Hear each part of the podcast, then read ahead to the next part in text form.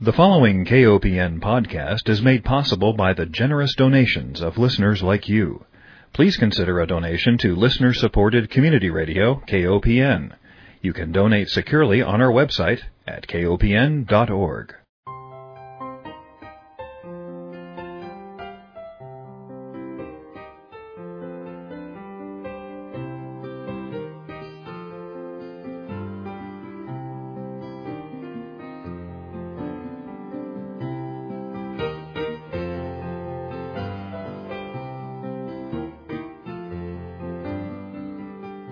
Welcome to Food Sleuth Radio, where we help you think beyond your plate. I'm Melinda Hemmelgarn, a registered dietitian and investigative nutritionist, and I'm on a mission to connect the dots between food, health, and agriculture and find food truth. And today to help us do that is the author of Kitchen Literacy, How We Lost Knowledge of Where Food Comes From and Why We Need to Get It Back, Ann Vileisis. Welcome. Thanks very much, Melinda. Well, I found your book to be fascinating because it is a journey really historically of how we cook dinner. And I saw history repeating itself in different forms. And I wondered as I was reading this what your thoughts were in writing it. Did you have any aha moments? Oh, I had many aha moments, Melinda. But, you know, that was really my idea. The question for me with this book was, gosh, how the heck did we get into this situation of knowing so little about our food, something that we put into our mouths every day? I was just kind of became obsessed with that question. And in wondering how to get the answer to it, I realized that what I needed to do was to go back through time, kind of keeping my bead on what a woman who was cooking for her family knew about her food, what she was thinking about her food, and then follow through time all the way. And so that's kind of the approach that I took. And for me, I mean, there were a number of aha moments.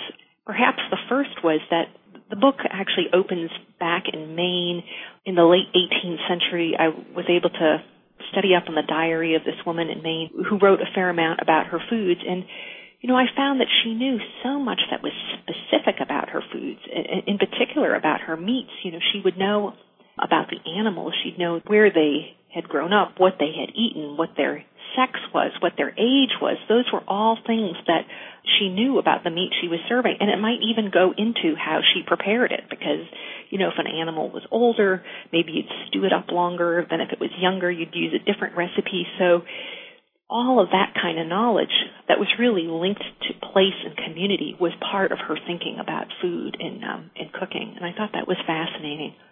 Another one happened farther along in the story, which is when people moved to cities. That was really sort of the impetus for some of the biggest changes in our food system. And I realized that at that juncture, people were very used to knowing their foods with their senses and you know, smelling them, looking at them. That's kind of how they they evaluated foods. But as the food system began to industrialize and things started coming in boxes and cans and different forms, we really had to come to think about foods in an entirely different way. And that following through time made me realize, gosh, it's not always been the way it is now. There's really been major adjustments um, through through American history. Well, you start out by talking about The Meal by Martha, and that is Martha Ballard. And what I thought was so fascinating was that you went through her diaries of what she ate. Yeah. For a couple of decades, if I'm recalling correctly. And yeah. that over time, what did she have? Citrus was maybe you could count on one hand how often she had citrus in her diet. Right at that time, it was um, kind of the thing you might have one orange in your uh, in your life for a Christmas gift. That was the way it, it was used. Right. Isn't that amazing? it is amazing. That was an aha moment for me. It was like I thought, wow, the things I take for granted that I eat regularly, whereas back in 1790, that was not the case. I also love the way you described how women knew when something was good to eat. You know, looking at the fish in the eye, looking for clarity, seeing how different bones would move. And when you pressed on the flesh if it would spring back. And then I had a fast forward to my experiences in supermarkets today where the meat is packaged, it's in styrofoam, it's got a clear plastic wrap, and I don't, well, I don't buy meat like that, but anymore, but I used right. to. I used yeah, to. And it has changed. an expiration date, and you don't even worry. You just don't even think that it's something you should be paying attention to. Exactly. But when did we lose that knowledge of, oh yes, I'm supposed to press my finger into the flesh to see if it springs back? When did women stop teaching their daughters how to do that? It really happened over the course of a couple of generations around the turn of the last century. And as I said, it was this move to cities. People moved at that time for many reasons from rural areas into cities for purposes of, you know, getting jobs. There seemed to be more opportunities, all those kinds of things. And so they started to have to procure their foods in different ways. And at first, they kind of had the expectation of still using those traditional methods of, of checking their food. Of one of my favorite ones was the person who said that she smelled at the breath of a bird to see if yes. it was fresh. Yes. those kinds of things. But then, as I said, once we started getting foods in boxes and cans, and what happened was at the same time we, we started to get the birth of advertising, and at the same time that this transformation was happening. And so what you see is that we really came to learn new criteria for knowing our foods through advertising. You know, so if in the past you might have thought, thought it was important to know the person that raised the animal that became your meat, in the new way of thinking about things, you know, it might be important that your meat is um, sanitized or is, um, you know, words like that started to show up. And even the word fresh started to be used in new ways because, of course, meat was no longer fresh in the sense of having just been butchered. It had been butchered in Chicago and traveled 200 miles and then was wrapped up and given to you. So it, it was kind of around that time. But, but the thing, another thing that was interesting to get back to aha moments is that people didn't just embrace the changes. They were actually really kind of resistant to them. And it doesn't surprise me because if you think about it, the way we know things, I mean, if you know something and you're, you've been taught it by your family and it's something that you really believe, it's hard to totally change and shift gears. And that's what society was sort of expecting and demanding. So through time, younger women that were coming up started to look to modern foods, new and new ideas about foods is better, and that was something that advertising also helped to push along. Mm-hmm. Anyway, so those are some ways that that it happened. Well, I thought your chapter denaturing the senses was very interesting because you talk about the debut of canned foods and how this was really quite revolutionary and how we had to through advertising or through the labels on the cans, we had to teach the buyer what they could expect in that can. And what a challenge, and then all the chemical processes that we went through in order to make it uniform in color and so forth. And these weren't as accepted back a hundred years ago as they are today. And you talk about, you know, we pick up the SpaghettiOs or the, the creamed corn or the alphabet soup and we don't think twice about how that actually came to be on the shelf. But the history is quite fascinating.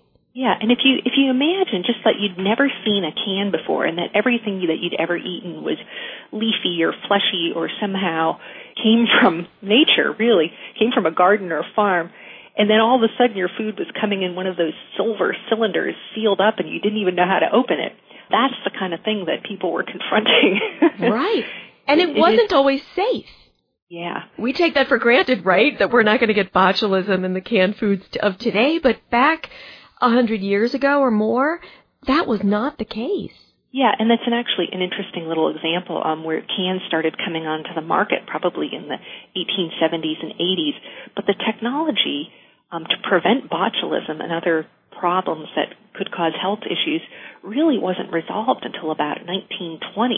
So there were all these years when, um, you know, people would end up getting spoilage in their cans. They'd find uh, one of the funny stories I tell is the person who finds the whole rooster head in the can of chicken. That just sounds like yes. scary. Or the woman who was was injured with the molasses. Right, the label, the uh, the lid popped off and hit her in the eye. Those kinds of things, and just also uh, lead. I mean, the the cans were sealed with lead, so lead was leaching into the foods, and so there right. were problems with that So it's just an interesting example of a technology that gets introduced and is widespread, and it takes quite a long time for the safety of it to really be worked out. Um, and all along, people are kind of the guinea pigs. well, I had an aha moment when I was reading about immigrants that came over, and you described the Italians and how this was a group of people who really cherished their work in the garden and producing their own food. And the farmers in Italy were called contadini. And I thought, oh, that's contadina tomato sauce. That's where that name came from. Very yeah. interesting. Yeah. Yeah. Let's talk about home economics. Being that I actually have a degree from a college of home economics and and that whole name has even taken on a well, you don't find College of Home Economics anymore. They've all they've had their names changed. They're now human environmental sciences to make them sound much more professional, less Betty Crockerish. But you talk about some of the early home economists, for example, Ellen Richards in 1885. Tell me about her. Well, the really earliest home economists were very interested in helping women to learn science and this idea that if women could be knowledgeable about science in their own kitchens, it would help them to be more safe and more efficient and, and create more nutritious foods. So the idea was to bring a scientific approach into the kitchen, and in part it had to do with this industrialization. The idea that if foods were being, um, at that point, they were being adulterated, which means, you know, for example, they would add some cheap filler into the flour, or that was very common. Something like one out of six foods that you'd buy would would be tampered with. And so her idea was, well, if you know women could have microscopes and no basic chemistry, they could figure out when their food was being tampered with and make sure it was safe. And similarly, nutrition was just coming to be understood at that time in a very basic manner. But the idea was if we can help women to understand which foods are the most important from a nutritional standpoint, they won't waste money on foods that don't have value. This probably sounds a lot like what we talk about today with not wanting people to waste their money and calories on junk food, but that right. that was the equivalent back then. And so it was sort of a, you know, a noble thing that she tried to do, but of course the, the early home economists weren't really attuned at all to the fact that there's a lot of reasons people eat. It's not just for nutrition and not just for optimal performance or whatever. People love food because of the flavors and the traditions or favorite thing recipes that get passed on and um and so there was some there was some interesting conflicts working through that. But basically um at the, at the outset the home economists were very skeptical about processed foods and and anything that was made out of a factory. They kind of felt like well women should really know how to cook and we should really guard the kitchen as a as a realm within the home kind of of integrity and morality, all those kinds of things were, were things people talked about when they talked about cooking at that point. But then slowly over that period of time, that those couple of decades that straddled the last century, as America became more urban and as advertising gained more strength, as food processing became better in quality, more people started to recognize some of the benefits of these processed foods. Home economists really shifted over. They realized or they started to think, well, gosh, maybe these things really are helpful for women. Maybe we need to start thinking about them differently.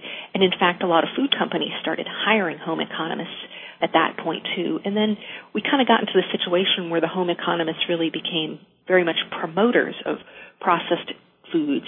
And I, I think that was in fact led to probably the demise of home economics that you talked about later because at least like when I grew up taking home economics classes, you know, you'd, you'd kind of you'd learn how to cook by mixing together different mixes, you know, like yes. mixing a cake mix with frosting. And so it was it became really dumbed down and irrelevant, you know. Yes. Um but anyway, so home economics was really important though in this transformation because back whenever that that was a hundred years ago, many, many women went through home economics courses. I mean, it was a very homogenizing force in how America thought about food at that time, and a very powerful force. Mm-hmm. If you're just joining us, we are speaking with Ann Vileisis. She is the author of Kitchen Literacy How We Lost Knowledge of Where Food Comes From and Why We Need to Get It Back. And one of my aha moments in reading this book was the repeating thoughts. And I know you have a degree in history, and so this is probably common knowledge to you, but every now and then I'm reminded how history does repeat itself. And so in 1885, Ellen Richards, a leading figure in the nascent home economics movement, says that as compared to our grandmothers, we are in a state of innocence about the common articles of daily use. So here in 1885, we have someone saying, gosh, you know, we've lost our knowledge. And now fast forward to 2011 and we're lamenting the same thing. We're saying, no, our grandparents knew, but now we don't know. Yeah. Isn't that amazing? Yes. And a similar thing that I, I found fascinating too, um, I wrote a little bit about at that time in response to that same anxiety that Ellen Richards talked about.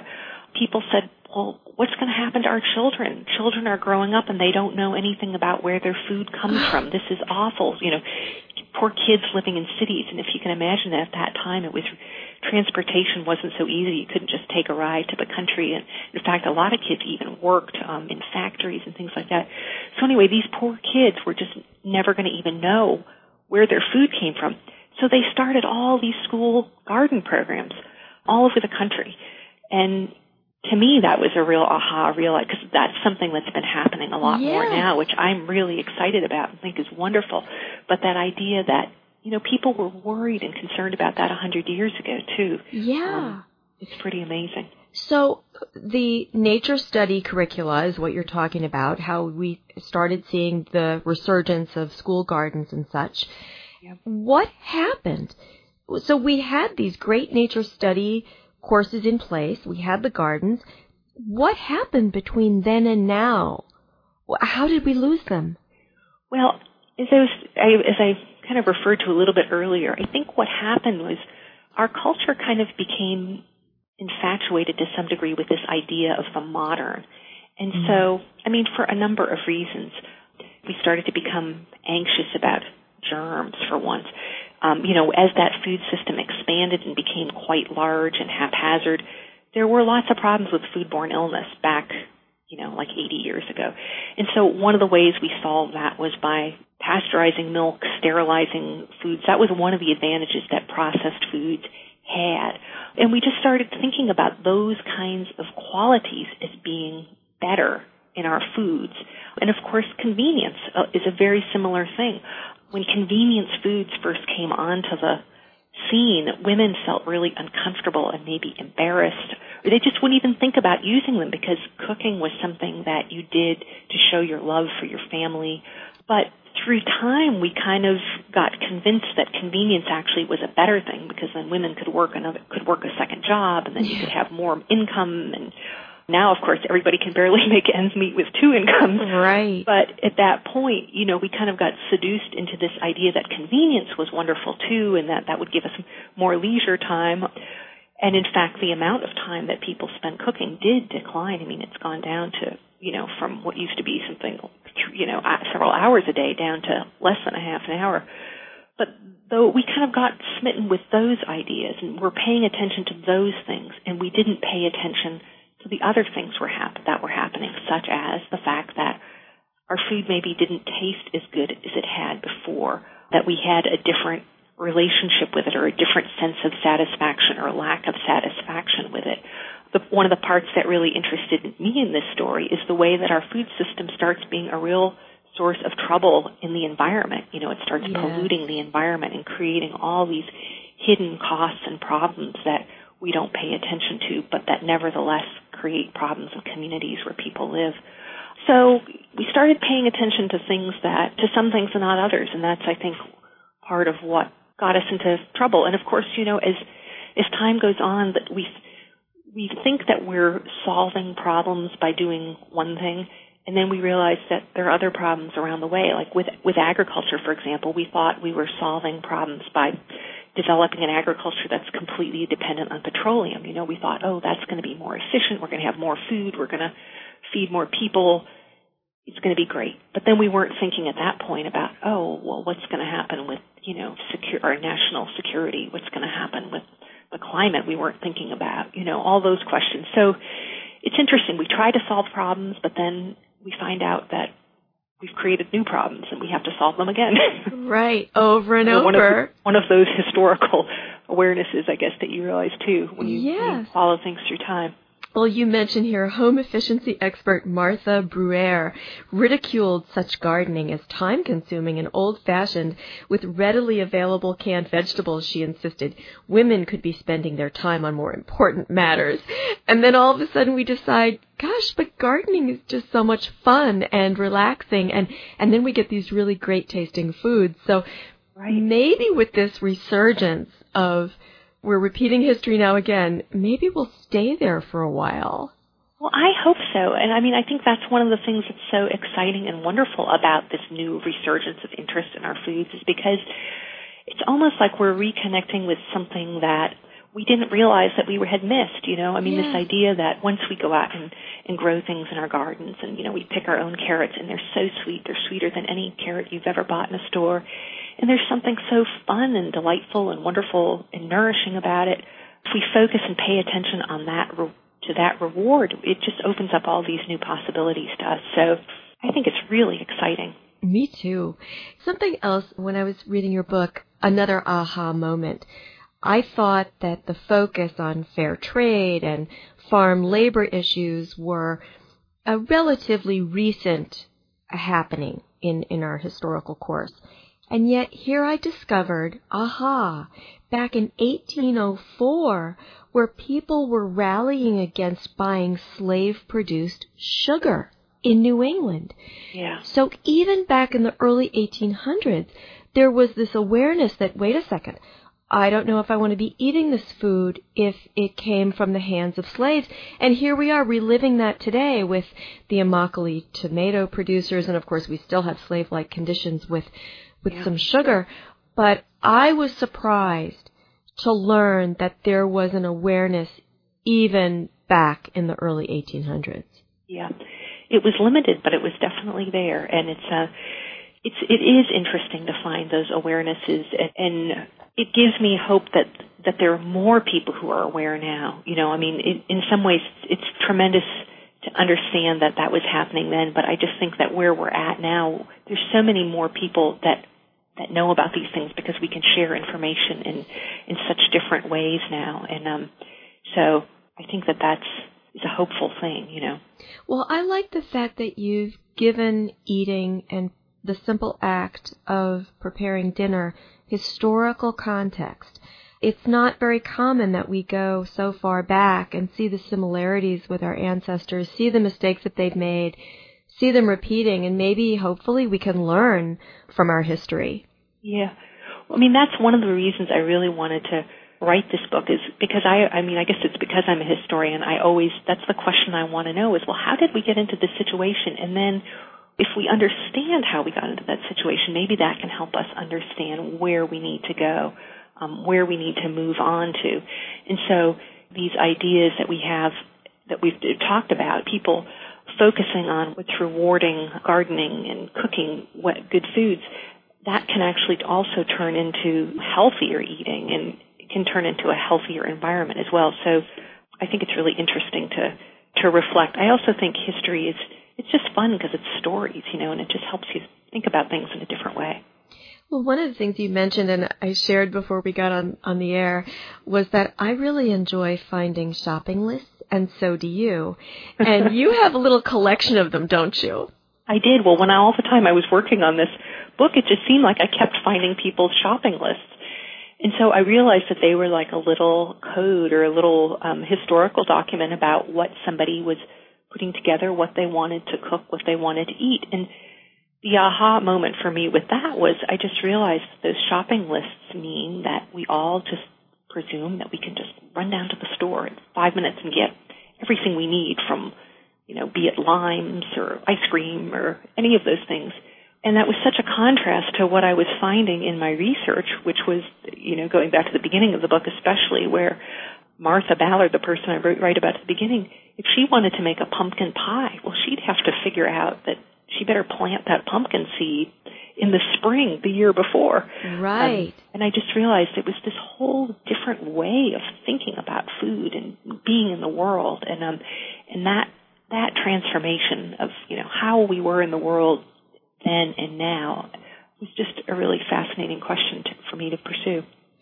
Well, I've picked out sections of the book that I thought were especially important to ask about, but I want to make sure that I give you an opportunity to share with our listeners anything that jumped out to you when you were doing this research that you would like to share with them.